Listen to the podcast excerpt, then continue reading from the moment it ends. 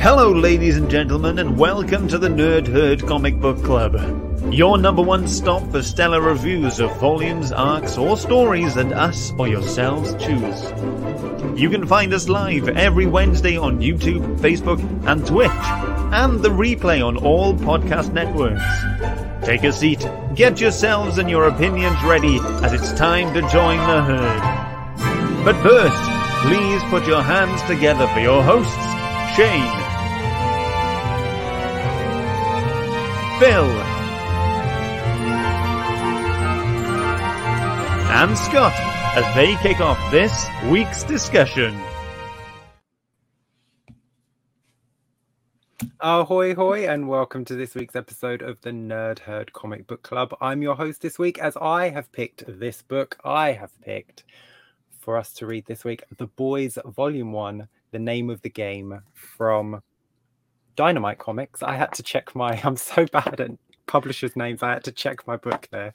From Dynamite Comics from See, I'm gonna have trouble with the year as well. What year is it? Jeez, I'm terrible at this. Do you think I'd be prepared? How long have we been doing this now?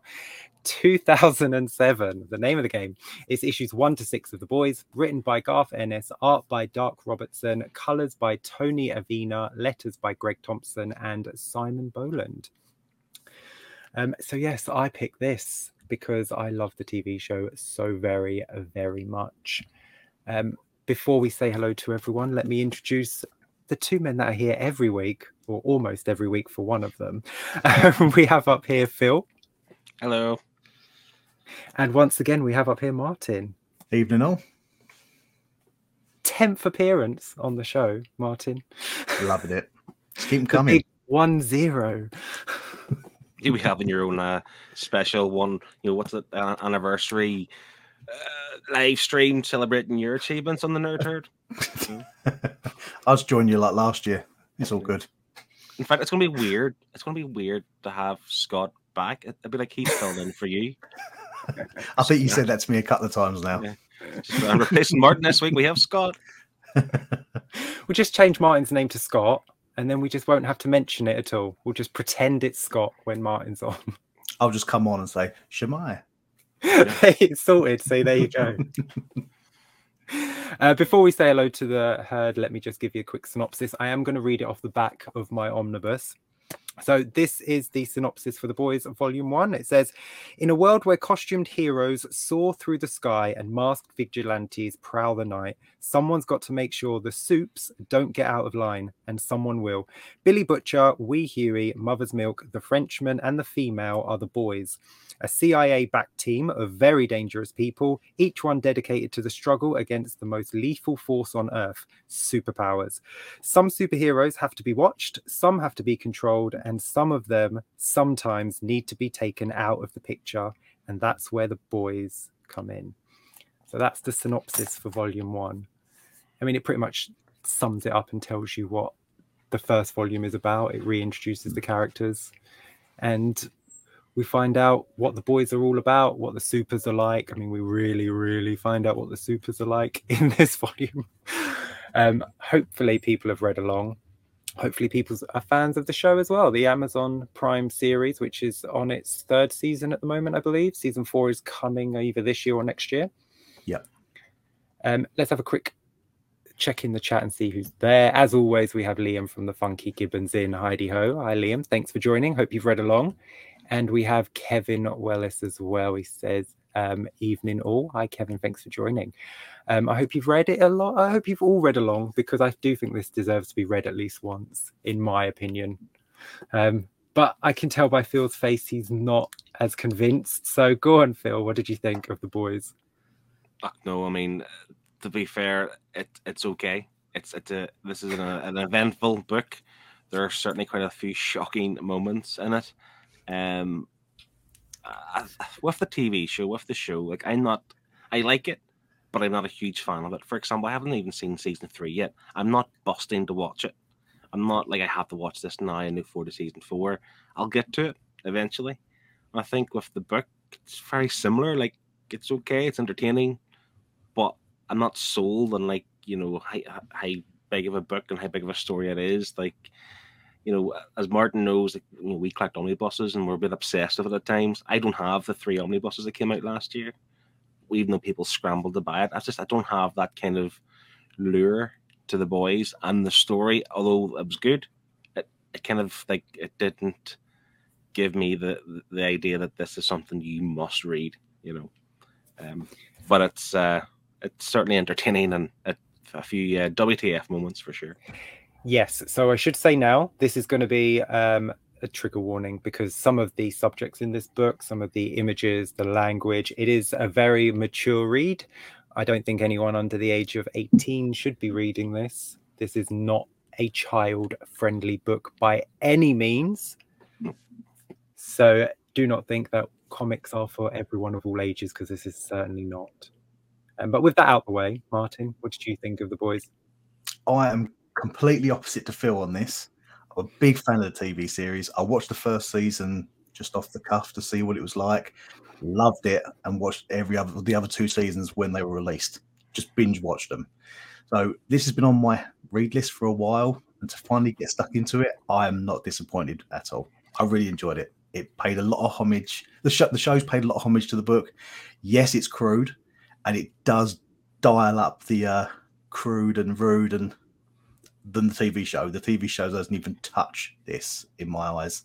Um, you can see they've toned it down on the show, and that and that's saying a lot considering what the show's like.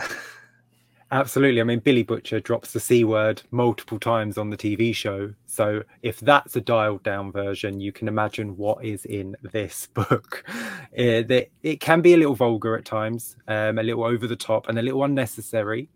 Um, I'm not going to lie. I'm not a prude. I'm not, you know, I we know from my talk about saga my issues with that were never about the the nudity or anything like that it was just about the necessity for that to be in the book and some of the things in this don't need to be there they're there for shock factor mm. i think yeah. it they are funny but that's my sense of humor like i can brush that sort of thing off but i can see quite a few people who are fans of the TV show coming over to the comic thinking it's going to be the same vein and then being a little bit too shocked. I mean, even though, trigger warning, in the TV show, someone does shrink down to the size of this and go inside a male sexual organ and then expand. So you do see graphic images in the TV show, hmm. and even that is mild in comparison to the comic book, I think. Yes. it's yeah, See, definitely. Uh, I think you're right. I think you know Liam's made a comment there about is it because it's not my favorite genre of gore? The fact that the gore in this, like I don't like gory comics as we've as, as we've seen when the context isn't right. The fighting scenes, the gore, the, the kind of people dying might have done in this, that's okay. Um, my, my, kind of where I kind of draw the line is the is like the uh so they have like a teenage group called the Teenage Kicks, who are like the Teen Titans of the you know of the boys, and they basically share women, um, go woman to woman and do their thing. And I just thought like this is a bit a bit too far, a bit much. Um, and obviously there are, there's a lot of uh, sexual uh, imagery uh, throughout this book. And again, mm-hmm. same as saying I'm not a prude. You, could, you know, some of the things can be funny, but some of the things like whoa, it's a bit a bit too much, a bit too far. Ugh. Yeah, and that's what kind of gets me. Yeah, I think Kevin. Sorry, can I just? I think Kevin just sums this up pretty well. Um, he says, "18-year-old he really enjoyed the book, and 30-year-old him thinks the TV show is much better." I think I'm in the same vein. I think if I was reading this as a teenager, I would have loved this because this would have been edgy and, you know, wow, look what they're doing in comics. But as an adult, I'm like, mm, it doesn't really need to be in there. It does that. I'm glad you chose Kev's comment because I was going to go off the back of that as well. See, I do agree the TV show is better, but it was nice, and this is why I feel a bit hyped about reading this. It was nice reading this coming off of the TV show because it was different enough that it was still good, but crude as well that the TV show didn't do. So I felt like I was getting the same thing but a different spin on it. And I think the experience we had with Umbrella Academy a few weeks ago, where mm. the comic didn't match up to the show. It was nice that this got closer, but a different spin. I think that's Yeah. that's why I tend to I enjoyed it more. I felt like I was getting what I was watching from the show in one way. I still think the show, even though I'm not a huge fan of the show, me personally, I still think the show is better. Even the characterizations, like the guy who plays, um, oh, what's his name? Billy Butcher. Billy Butcher. Obviously, Hughie. Like Hughie was obviously drawn to be um, Simon Pegg. That's the who he had in mind he was 100%. drawing them. And Simon Pegg obviously appears as Hughie's dad in the TV show.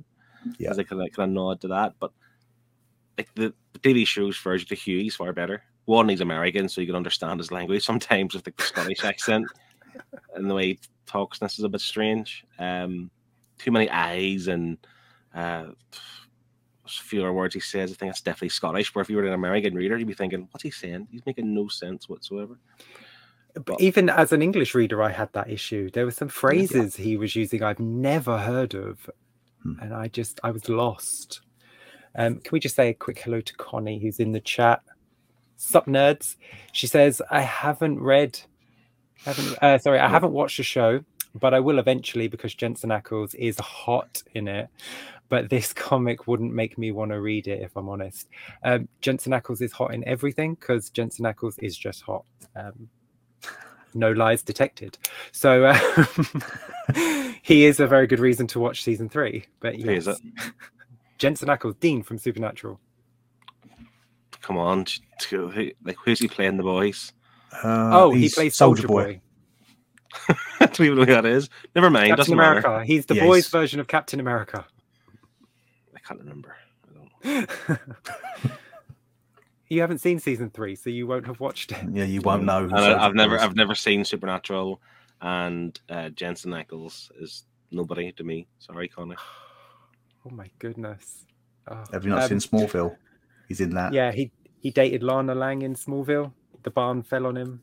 There's Clark's house fell on him, and then he disappeared. Was never in it again. We're going back twenty years here. Come on, I can't remember this book I read. How about today. Dark Angel? Have you seen Dark Angel? He played twins. We'll show you a picture after the show. Name me a good show he's been in. Come on, He's in Big Sky season three. Do you watch Big Sky? good, a good show that I've actually seen. Come on. Oh, Anyway, the li- I boys, just list off his IMDb page. I know everything he's been in. I'll, I'll look him up here. Keep, keep talking. Keep, this is live TV. Keep, keep going. um, but yeah, I think um, it's because it's not fair because I have this problem because I tend to watch a show before I read the comic. I did it with Locke and Key, obviously Umbrella Academy and The Boys, and I found that I enjoyed the shows a lot more than the comics. But I really enjoyed the Locke and Key comic, and I really enjoyed the Umbrella Academy comic, but they don't have the time that the TV show has to grow the characters, to grow the relationships, to make you care about the characters. So that things just happen in a comic because obviously they have to get things done issue to issue and each issue has to have some event it has to have something happen so they don't have the time to slow down whereas a tv series which can take one trade that is maybe six issues and turn it into a 10 episode run they can then build those characters so i think if i read this first i wouldn't have been as excited to read to watch the show but I watched the show and I really enjoyed it. And then week by week, when series two and three came out, I watched those. But if I was reading this and then I was like, "Oh, show's coming out," I would have been a bit like, "Meh, I'll get I'll get to it when I get to it." But going the other way around, Mhm. I think I think it was fine as a comic book. I I enjoyed it for what it was. I was a little bit at certain points, but I did enjoy the. I did enjoy the. I don't want to say gore, but I did enjoy the gore. I don't want to say it, but I did, especially when they fight the mean- teenage kicks because that was a Yes. hilarious battle. It's 2007, so that's a good, what, 17, six, or 16 years ago, you know? Mm. So the comics you can tell by the language in this book. Yeah, exactly. The, the, the language you're using, the, the kind of scenes you're seeing, it is very much shock factor. What could we do that's going to interest the reader and keep them go, whoa, what is that? I'll, I'll read on. Whereas comics these days aren't, they're not, they're not so much like this. There's a few, very few in between. But I find as well with this though, and this is a negative, I suppose, in the book, that I think it relies a lot on that stuff. You know, it relies on you as a reader to be quite shocked and it keeps you reading. Don't get me wrong, but it's almost like it's cheap, and a cheap way to Yeah. keep the reader interested as opposed to telling the story. Like I did like the story, like the the, the Billy Butcher and, and the Hughie kind of relationship building, even though it's still kind of in, in, in its infancy. But I just to solely rely on that. Like if I didn't have all this shock, didn't have all that stuff of the you know the fight scenes and the killings and the you know the what's the like the fast guy's name? What's the Flash name? A Train. Adrian. He didn't. He didn't kill the you know, the girlfriend. Like what? What actually is there? Uh, like there's no. There's not much story there really. Um, no, without all the swearing and the sex and the blood and the gore, you're just telling a superhero story where the superheroes are the bad guys and that's it you know and that uh, that's been done. So that's why those extra layers need to be added. But you're right what's shocking in 2007 is not shocking today unfortunately. Hmm. um, i think that's a negative on society really because you know these things should still shock us but they don't. We read this and it's like well i've seen that in a music video on youtube so that's not shocking.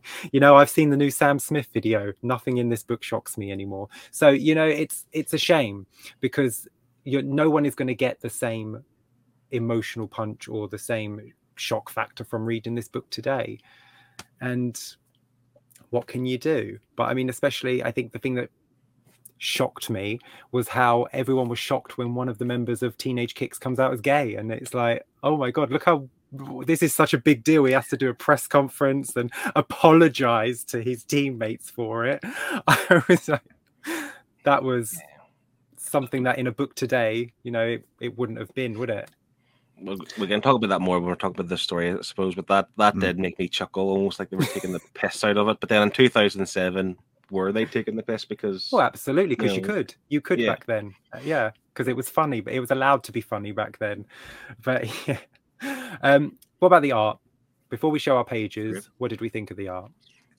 That was great. I liked it. Yeah, yeah, yeah. I think I mean, overall, the character designs and faces. I'm, I'm a face person, you know me.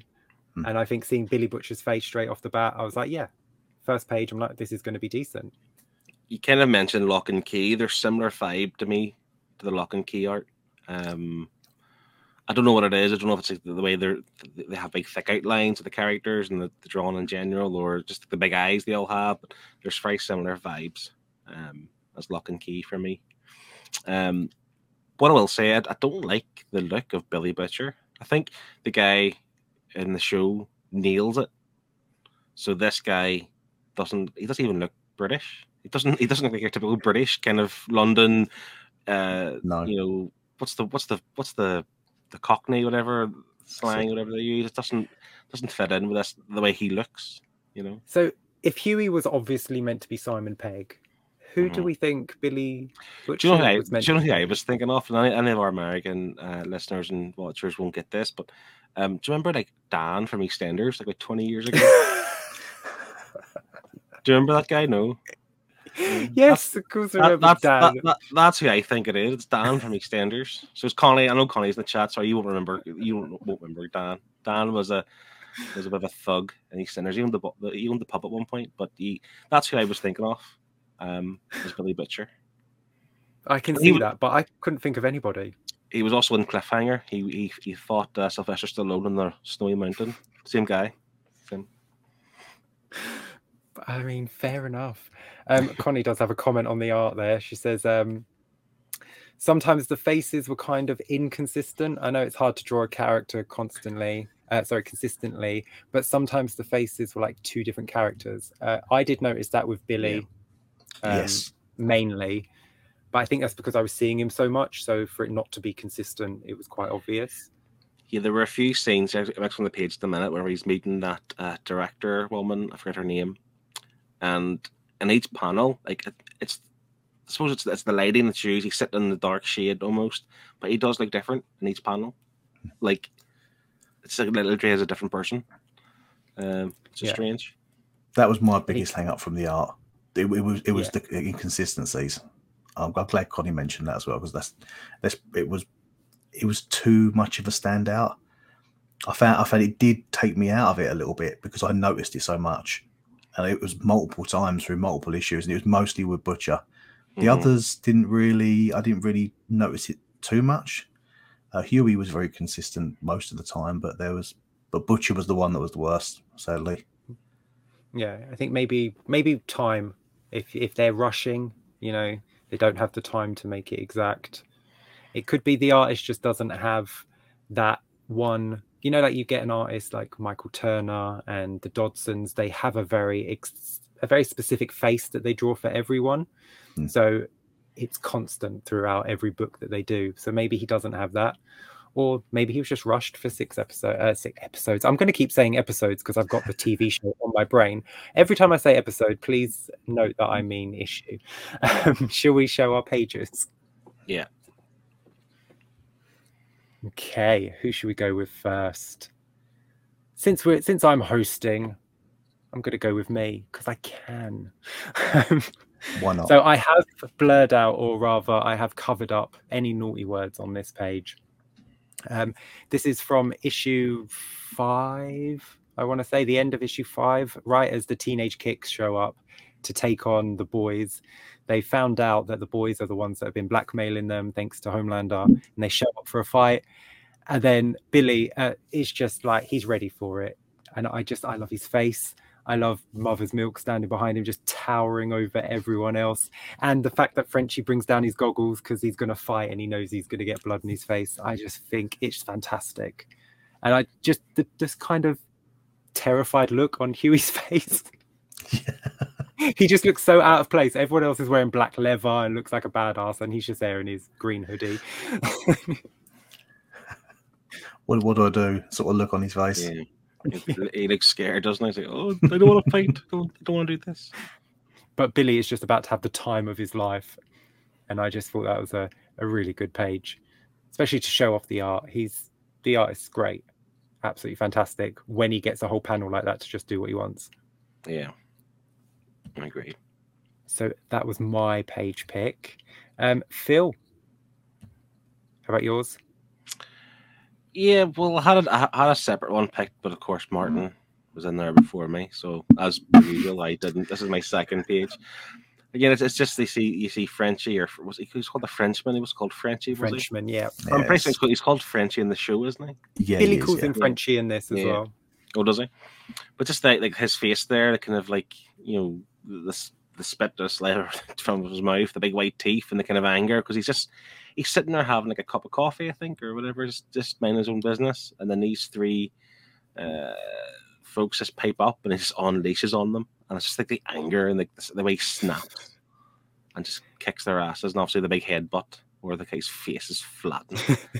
um, it's, it's, it's, it's, it's cool. It's class. Um, but yeah, it was more to do with that top panel. Just like the kind of detail in his face, the show that Yeah. he's snapped and he's he's angry. He's gonna. There's, there's the calmness in one panel, and then bang, there's the snap. in that final panel, it looks like he's punched a guy so hard his head has gone all the way around. Yeah, actually the chest hasn't really moved. It's just more his, his his neck is kind of twisted right. Yeah. Cool. He's he's dangerous for such a small guy because he's a lot smaller than Mother's Milk, isn't he? Yes. Is obviously I, I haven't read further in this, but from the show, isn't he a hitman? Was he a hitman Yeah. for the for the like mafia type thing? Well, Billy says, doesn't he? He says like this is Mother's Milk. He's like the ideas guy and the planner, and the oh, Hughie's like, what about the other two? And he's like, they're the muscle. you know, Yeah. like the female and the Frenchman, they're the muscle. Yeah, yeah. You've got Mother's Milk, who's like the size of a house, but he's the ideas guy. I love it. Um, Martin, what page did you pick? See, I went for this page purely for that bottom panel of watching. You both him. chose headbutts. yeah, gets getting his face caved in. That was brilliant. I didn't like the teenage kicks at No. all.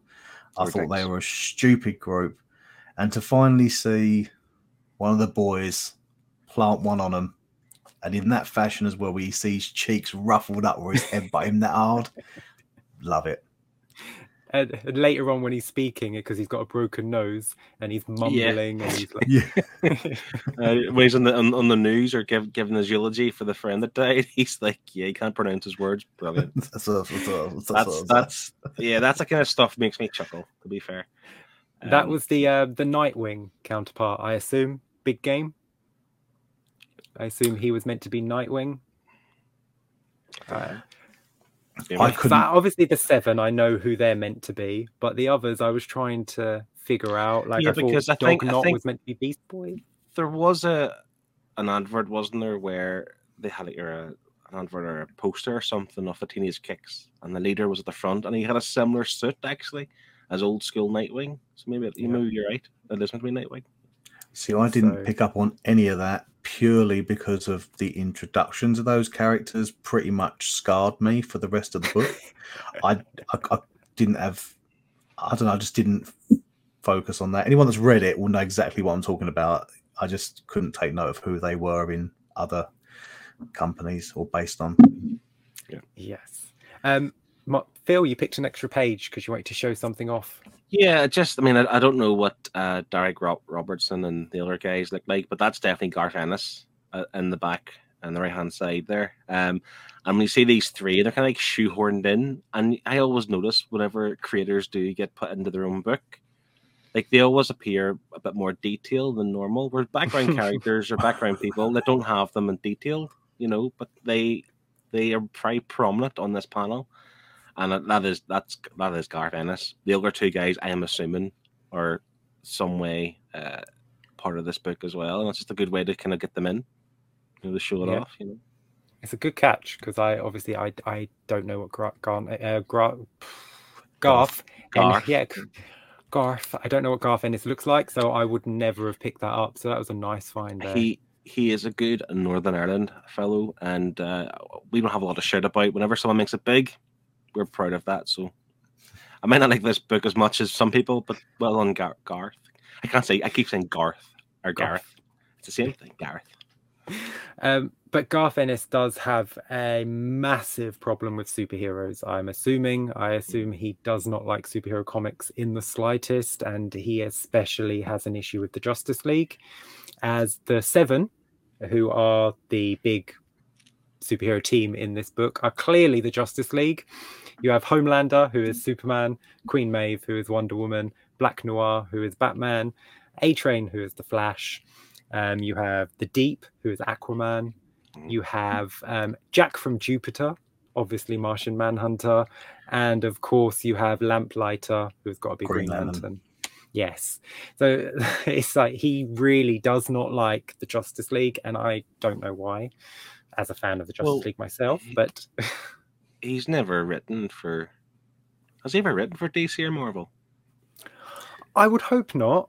If um, this is how he would treat the Justice League. I mean, League. He's known for the boys. He's known for is it Preacher? He's on Preacher. Yeah, that's DC. I think he's written for DC Vertigo. I don't think he's written Yeah. for DC Universe. yeah, sort yeah. of. Um, so maybe that maybe it's his way if he, he really does not like them, or else he's just maybe he's bitter. I don't know, but not not being selected. But then again, I don't know. I don't think he would be. I mean, he's made a lot of money in the back of this, obviously. Mm. So, um, yeah. But he, you're right. He, he, he's clearly taking the piss out of the Justice League, and the fact that they're terrible characters. Yeah, Well, Kevin says he hates all Ah, yes, he's superheroes, been and he Punisher, did, he yes. did punish. of course, of course, yes, in the Punisher. Yeah. There you go. Um, one thing I did notice that was completely different from the TV show to this is Jack from Jupiter, because in the TV show we have um, Ultra. No, what's his name? Translucent. Oh yes. Translucent is the member in the Seven. Is the translation the one who gets the bomb up his backside and blows up? Yes, Yes. he is the one that blows up from the inside out. Uh, but he's part of the Seven in this, so they changed it in the TV show. I don't know why they didn't want Jack from Jupiter. Do you, rec- do you reckon they did it because it was wasn't translucent in the show used as that introduction for Hughie? Because it was the fight with Butcher and Translucent in the store that Hughie was working in. Yes, but it could have been quite easily Jack from Jupiter. That could have been. There was no need to change him into a completely different character. I don't, I don't think personally, because I assume Jack from Jupiter has Martian Manhunter's powers, so that would be invisibility and transformation. But then would he not then kick Billy Butcher's ass in that shop? Yeah. So Yeah. Oh. Why don't? Oh, yeah, because in the TV show, Billy Butcher, and another big thing, Billy Butcher uh, doesn't use the Compound V in the TV Yeah, series, yeah. Whereas in this, they're all jacking up on it so they can go toe to toe with the supers, which I thought was a good thing because having just a bunch of humans go up against the supers made no sense from a TV standpoint. I don't think, but in this, having them be able to take a punch and give a punch makes a lot more sense. obviously, I think almost think that the compound V thing I didn't quite understand because Hughie killed that guy and Mhm. didn't even try. So does this make them even stronger than the so-called heroes? Do you know what I mean? Like they were able to like easily dispose of them. There wasn't that much of a fight. It depends on how you react to Compound V. It affects everyone differently. This is just my knowledge from the show. 'cause obviously, we've only read the first six issues, but in the show, everyone has their own reaction to Compound V. Yes, everyone I gets a different superpower.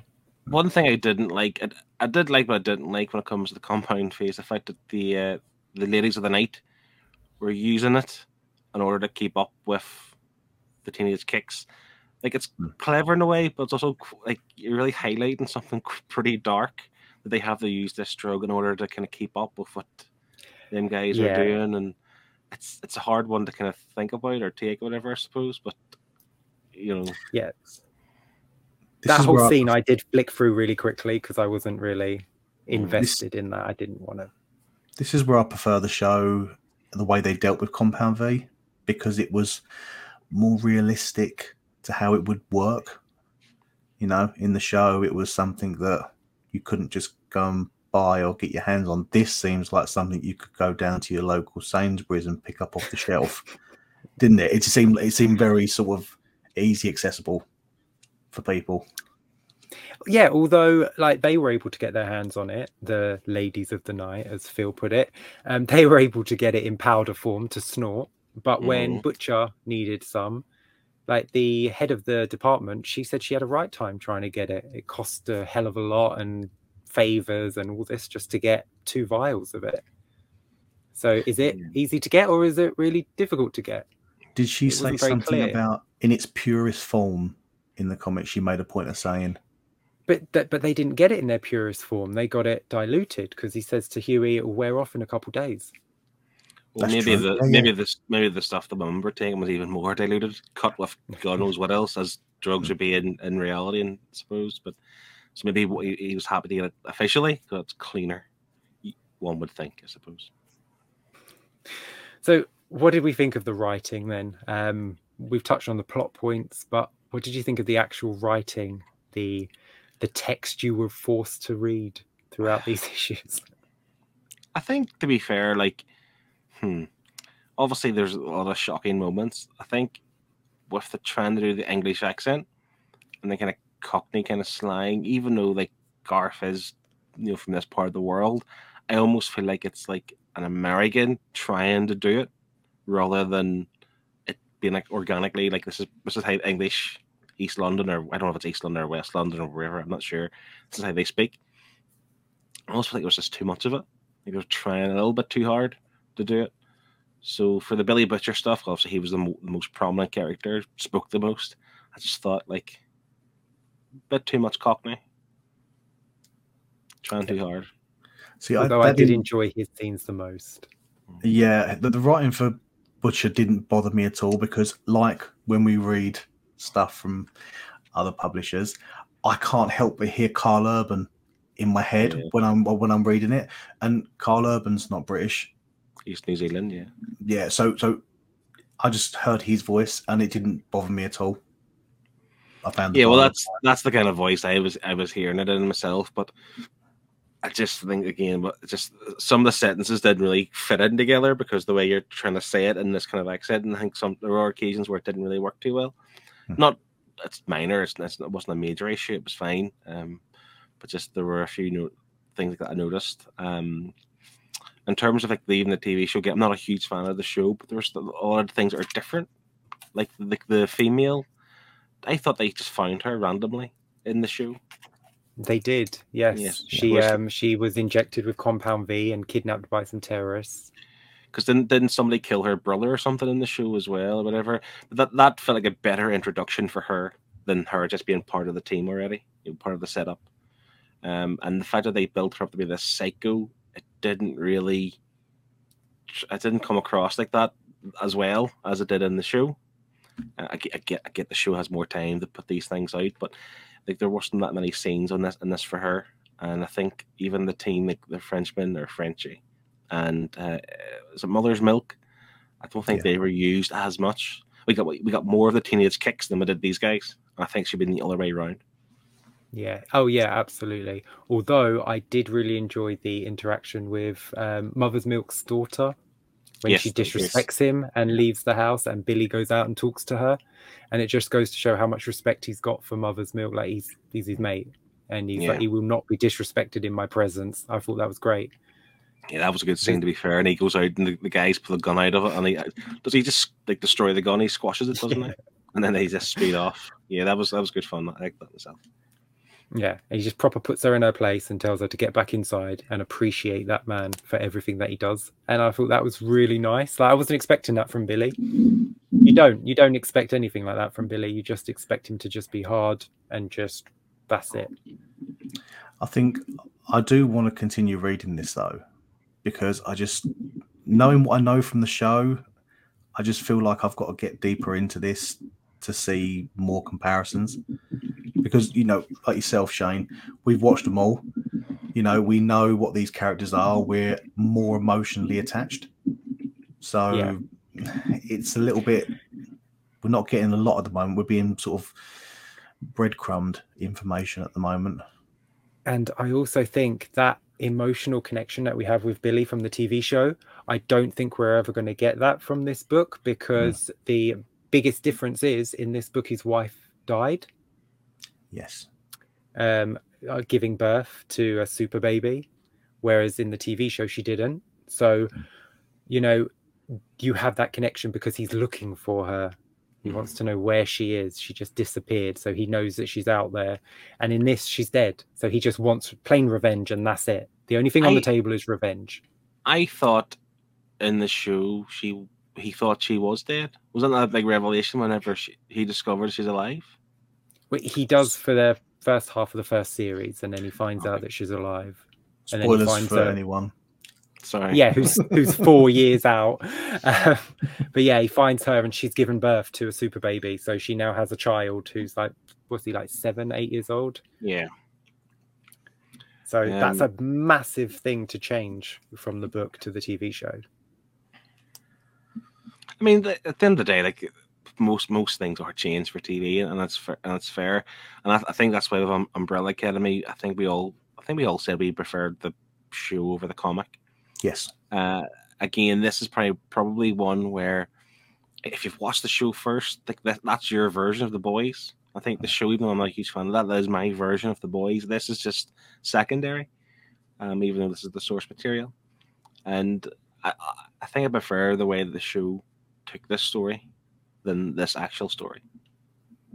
Yeah. in. And I'm also a little bit disappointed in the first volume. I know it's only six issues, but there was no interaction between Homelander and Billy Butcher, uh, Billy Butcher at all.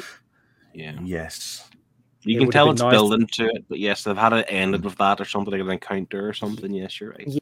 just something even a phone call a message a letter gets delivered just something between the two of them so they i mean he knows billy's out there that's why he tells the teenage kicks that billy's the one that's been blackmailing you and Yeah. billy knows homelander's out there obviously but it's Although just- I, I, I do love at the very start when Billy Butcher's just sitting on a park bench and then they fly over and he's like, I'm gonna have you. I'm gonna have you. Like I like that. It's like I'm gonna have you one day. And right at the end of this arc, it does get mentioned in it about the child that she had when she died, that he had laser vision. So it Yeah. does Yeah. drop the hint of it's definitely building to it.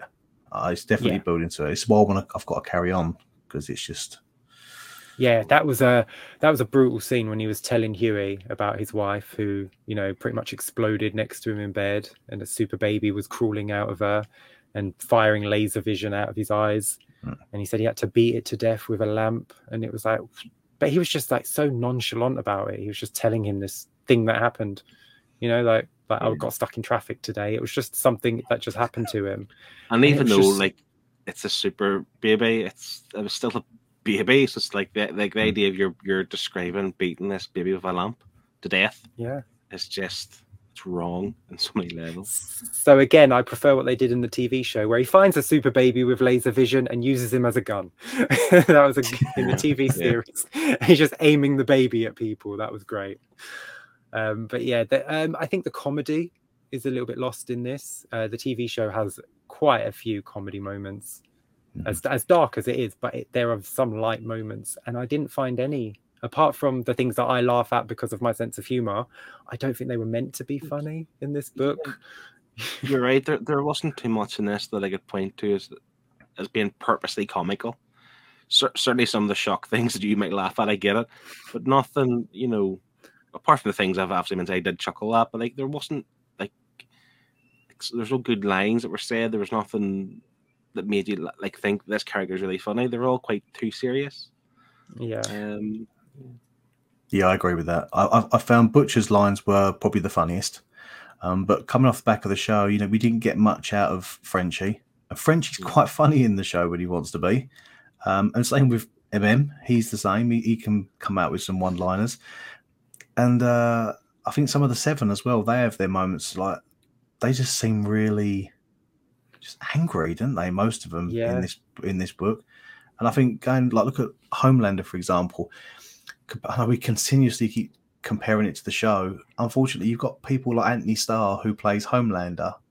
He's leveled that character up beyond Oh, yeah, where I think this book can take it. Yeah. So you've you've hit the nail on the head. That's hundred percent correct. Like the, you've mentioned Karl Urban as well, Hmm. and what's his name again? Sorry, that guy, actor's name. The Homelander's Anthony actor? Starr. Anthony Starr. Like these guys do their job so well that they elevate the characters for Oh, the yeah. show so much more than it does here. Um, bear in mind that this is the first volume. I'm not trying to diss the boys too much. I mean, there's three omnibuses off it, so I'm sure at some stage the characters kind of get better. Um, this being the introduction, you, you can tell it's chalk and cheese for me that the, the actors elevate those characters far more than than allows. Oh yeah, I mean Homelander is one of the most terrifying people on TV.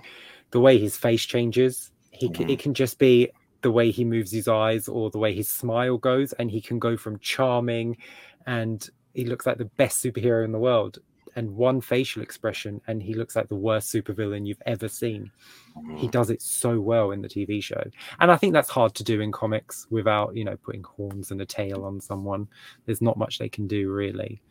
I Um, felt you you only got it once in this volume where I felt that, and that's when they had the board meeting with Vought, and um, he was giving A Train a sort of a speaking to, wasn't he? And that's when I felt like he, you, I I felt that presence of what you get from the show, you know. And I was like, oh, here we go, finally, he's given us that.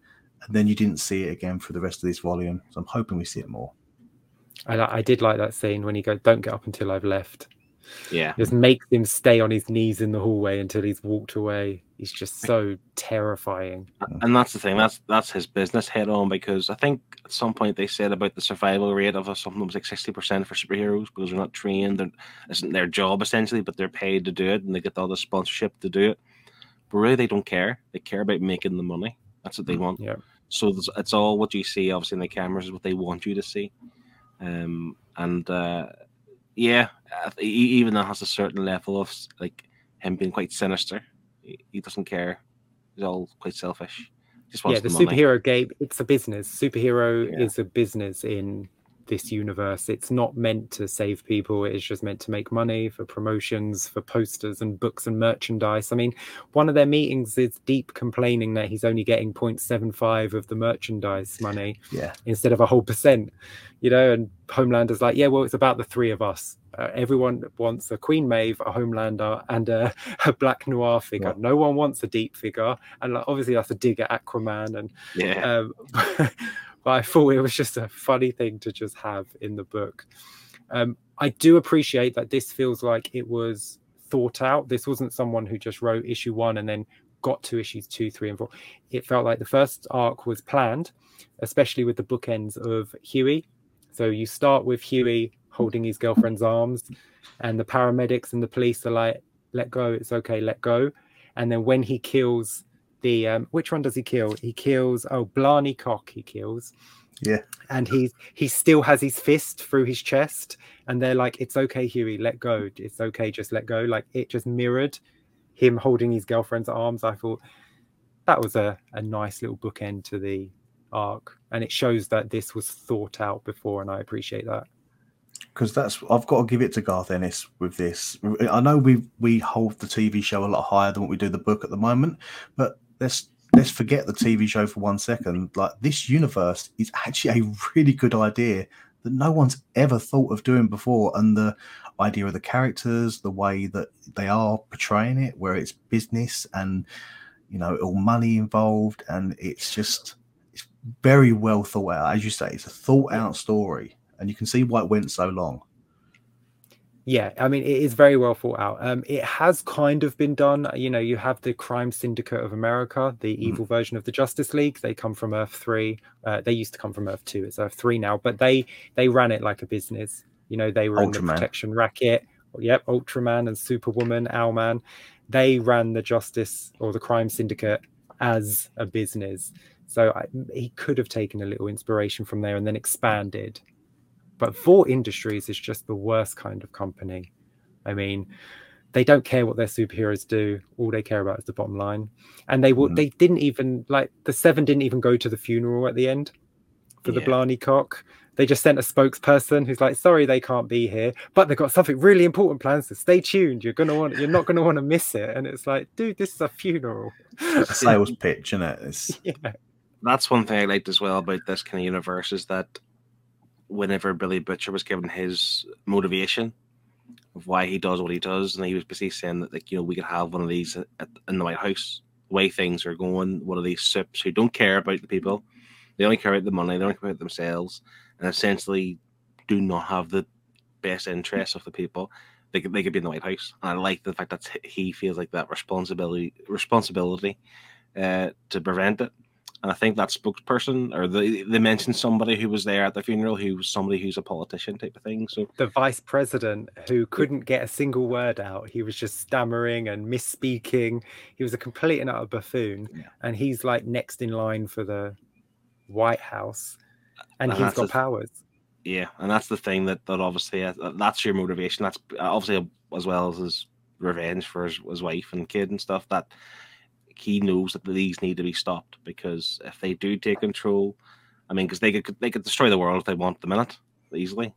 There's no. Well, he says there's no. Does say, doesn't he? They don't know. Yeah, they don't know that they could. I mean, they know they can do it, but at the moment they want money and they want power. But if they decide that they just want everything, they'll take. Who's going to stop them? Yeah. So I like I like that, and that kind of adds layer to him as well in terms of the way he does it, and gives legs to future volumes of why he continues to do it. Because no doubt he's going to come across some troubling times for himself. So, yeah, I like that.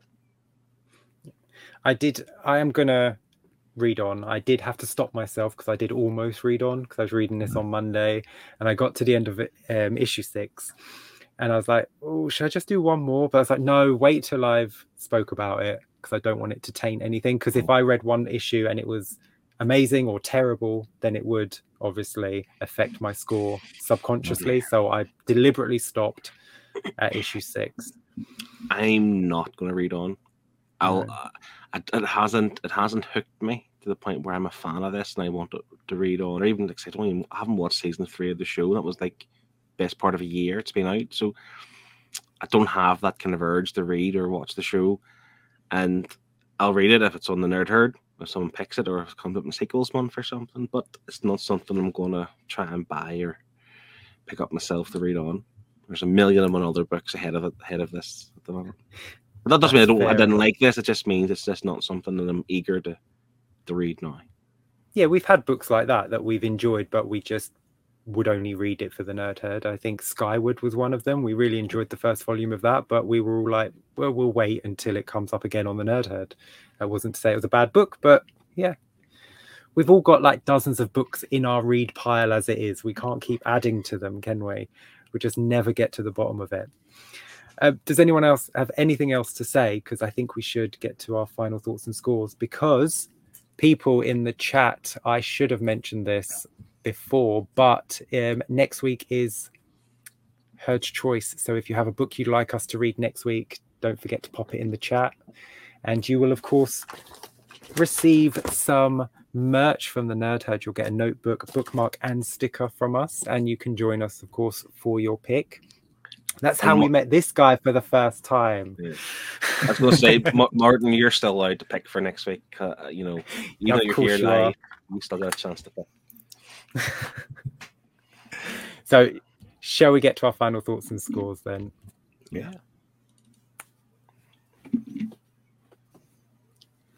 Phil, do you want to kick us off? Um, yeah, I actually think this conversation has maybe dropped point, but just um, drop a point. It's a hard one. I did enjoy it. I don't. I don't want just to think that me talking quite negatively uh, throughout the show means I didn't enjoy it. It's just, it's not something I would rush back to read or, or read on. Um, but I wouldn't be disappointed if I have to. The art, I, I like the art. I think it looked well. Yes, there's inconsistencies in the faces. Um, Kevin mentioned in earlier on the chat, there's the colors weren't the best, which I kind of agree with too, because again they were quite inconsistent.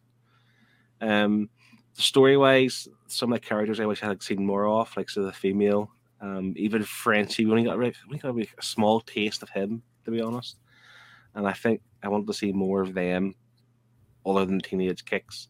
Um, I think the, the the the seven they've done a good job of kind of putting them on a pedestal, but being jackasses especially when they tried to get um, oh, what was her name, uh, Starlight, and uh, her into the group. I thought that's a bit too much, and that's the, my problem with this book in general. There's just too many things. There's just too much, too crude, too vulgar.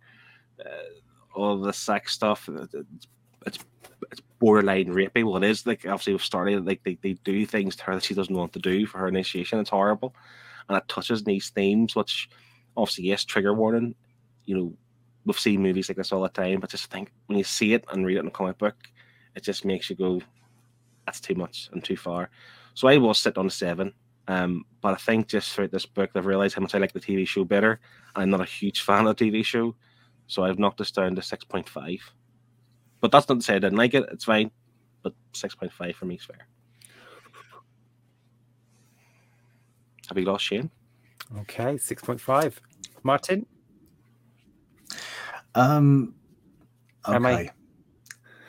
You're there. Yeah. You're there. We can hear. Bit delay. Um, I did enjoy this, but I've not been shy. I did. I do love the show, and the show is better. Um, I can't help but put this in the same, like the same sort of area as Umbrella Academy. So my scoring is going to be very similar to the way I treated that book. Uh, the artwork in this I enjoyed the same as Phil, I did notice the inconsistency with the faces quite a lot with Butcher, and I did notice it when we saw any sort of um, landscape. So when we saw like New York, and when we saw like the Flatiron Building, the artwork wasn't the best. Mm. Um, but other than that, the character designs were great. I really enjoyed them. The story, I love the crudeness, but again, if you like the show, you know what you're getting yourself into with this and I think if you read this first, you know what you're getting yourself into the sh- with the show. You know, uh, but obviously it's a little bit more tamed down with the show. But I'm actually going to score this the exact same score I scored Umbrella Academy because I feel this can get better, and I'm giving it the room to get better. So I'm going to give it a seven out of ten. Yeah, Ooh. and that's fair. If I agree with that, like this is the introduction.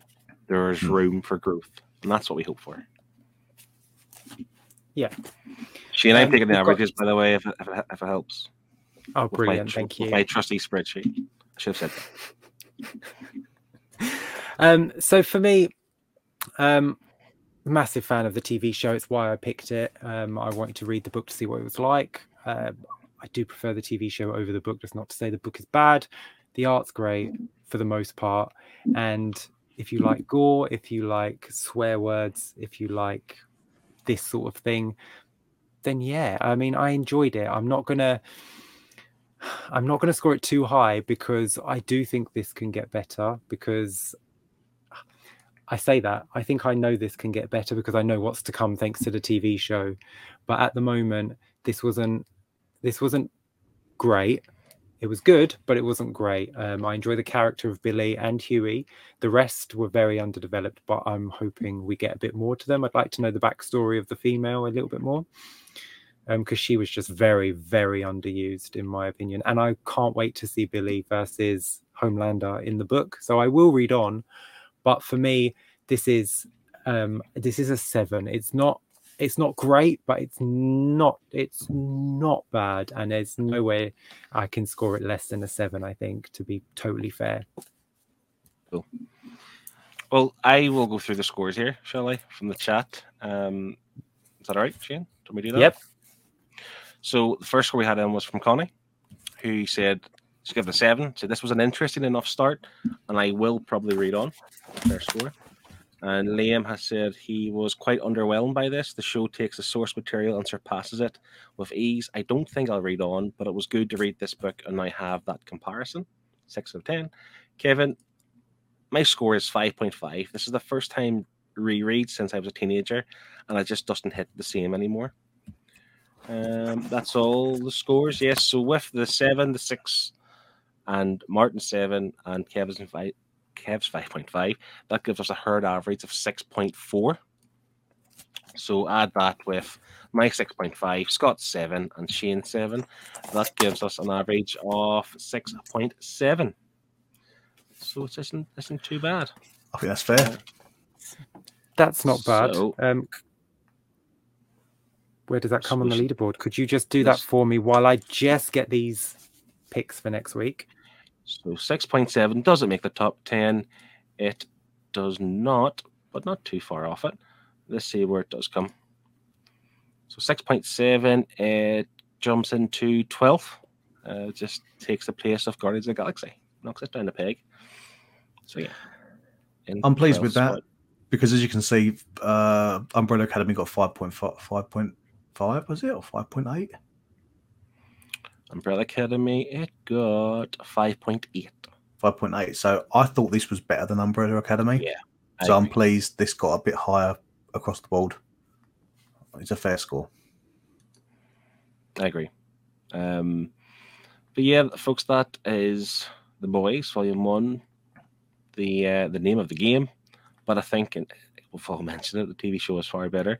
Shane is just uh, getting the herd's choices. I go through them? Shane, I am sorry, I have to do the wheel on my phone because as I tried to open a second window, I just disappeared from StreamYard and I couldn't see or hear either of you. So my laptop is horrible. Uh, and she did Sorry ask me in the private the private chat, "Can I do the wheel?" I was like, "I don't know how to. I don't even know what site you guys use. I have no idea." But I will go through. I the have the correct here. site that Scott uses. This is the site Okay. that Scott uses. See, the show falls apart when he's not here. We need Yeah. Scott. He can Well- never miss a Herd's Choice week again because we're useless without him. Anyway, the choices this week are Connie has picked Public Domain by Chip Zdarsky. Uh, Li- Liam has picked Batman versus Bigby, a wolf in Gotham. Kevin has picked Five Ghosts. And Martin here has picked TMNT Volume 1 from the IDW series. Interesting. So there's our four picks. Actually, Pete as well. Did you get Pete's one? Pete had picked Yep. in, in the private chat earlier on, he asked for Thanos wins to go into that as Thanos. well. Thanos good choice. Yeah, that's the one by Donny Cates, I think. It's just Yes. oh, tremendous. It's the Cosmic Ghost Rider. I, I, I kind of want that to win, no offense. But so here we go. Good luck, everyone. I'm going to give this a shuffle. Uh, one. Uh, one. it's not great on the phone, is it? We're How really do we do professional. this? Just I'm hit the so button. professional. It's all right. It's grand. Oh, it tapped to spin. There you go. There we go. Who's it gonna be? Who's it gonna be? Join us next way. week. this is not a fix. This is not a fix. Um, so, Martin, Sorry. you will be invited back next week where we will be reading TMNT, Volume 1, the IDW series, um, which I've, I've actually already read. So, yeah, that, that should be good. That's interesting. Looking forward to that. Yes. Um, be nice to read Turtles again. We had Turtles a few weeks back. Uh, I missed that one because I had no me. voice. Yeah, Yeah. and I get to talk about Turtles this time. Awesome. It's quite funny though that because we obviously have these packs made up of the, the swag, and every week Martin is gets he gets selected. Like we don't we're saving him postage because we're not sending them out. But he has one. So He's it's got, he's like, got one. He don't. yeah. He don't need more. He'll only put them on eBay. come, come Makes near big cha- money. Come September, come near a charity shop near you. All our our swag will be donated. we could have so many. We, I mean, we print off twelve, so we only need twelve. Yeah, Right, yeah. but um, Martin's getting them all. So Yeah. Building them up, saving them. So yes, that was The Boys Volume One from Dynamite Comics from 2007. My pick next week is Martin's pick with TMNT Volume One. What year is that from, Martin? No Do you know clue. the rough year? No, I just threw it out there as a as a, just a last minute pick because I wasn't prepared. I think So- like two- Okay, well, we will find it and put it on our Instagram. We I will think. pop it up on the Instagram so we can make sure it's the exact one that you want, and we'll pop that up there for next week. Awesome, looking forward to that. And Scott will be back next week as well, so we'll have a full house on the Nerd Herd. Yay! but until then, there's nothing. Oh, actually, I think there. Do we have a Martin's draw along tomorrow? Uh, Kevin, My Kevin's draw along. and not Martin. Well, you're here. You do everything, Martin. Do you draw along as you might as well do Kevin's draw along as well at this point? Kev, you know where I am. I'm not as good as you, buddy, but you know, hit me up. I'll team up with you. Um, so is Kevin doing a draw along tomorrow? If he is, it will be up at seven o'clock Yes, on the it Nerd Herd is- channel. It, it is Superman, isn't it? Superman. How Superman, to draw Superman. That's tomorrow at 7 p.m. Check that out. Yes, definitely. Ah, that man knows how to draw, doesn't he? Yeah. so jealous. Did I mean, this is the thing, because just just because Pete, who's a fan of the channel, has a Art Attack show every well not every Monday night, every every month on a Monday night, and Kev was on it previously, um, with Alex Cormack, like a professional artist, and whenever they show their arts or their drawings, their arts, like it was it was it was Kev or Alex, like they couldn't decide Yeah. between the two of them, and that just shows how good Kev is, and we're we're delighted to have him. So yeah, check those out every Thursday, seven p.m. Absolutely. And last week I did forget to mention, but he did do a draw along on how to draw a robot. So if you missed that, do go and check that out because we read Dave last week. So he showed us how to draw a robot and he just absolutely smashed it. So please Mm. check that out. Yeah. So awesome. So then, with all that said and done, Martin, once again, would you please sign us off? Get your waves out. Bye. Bye.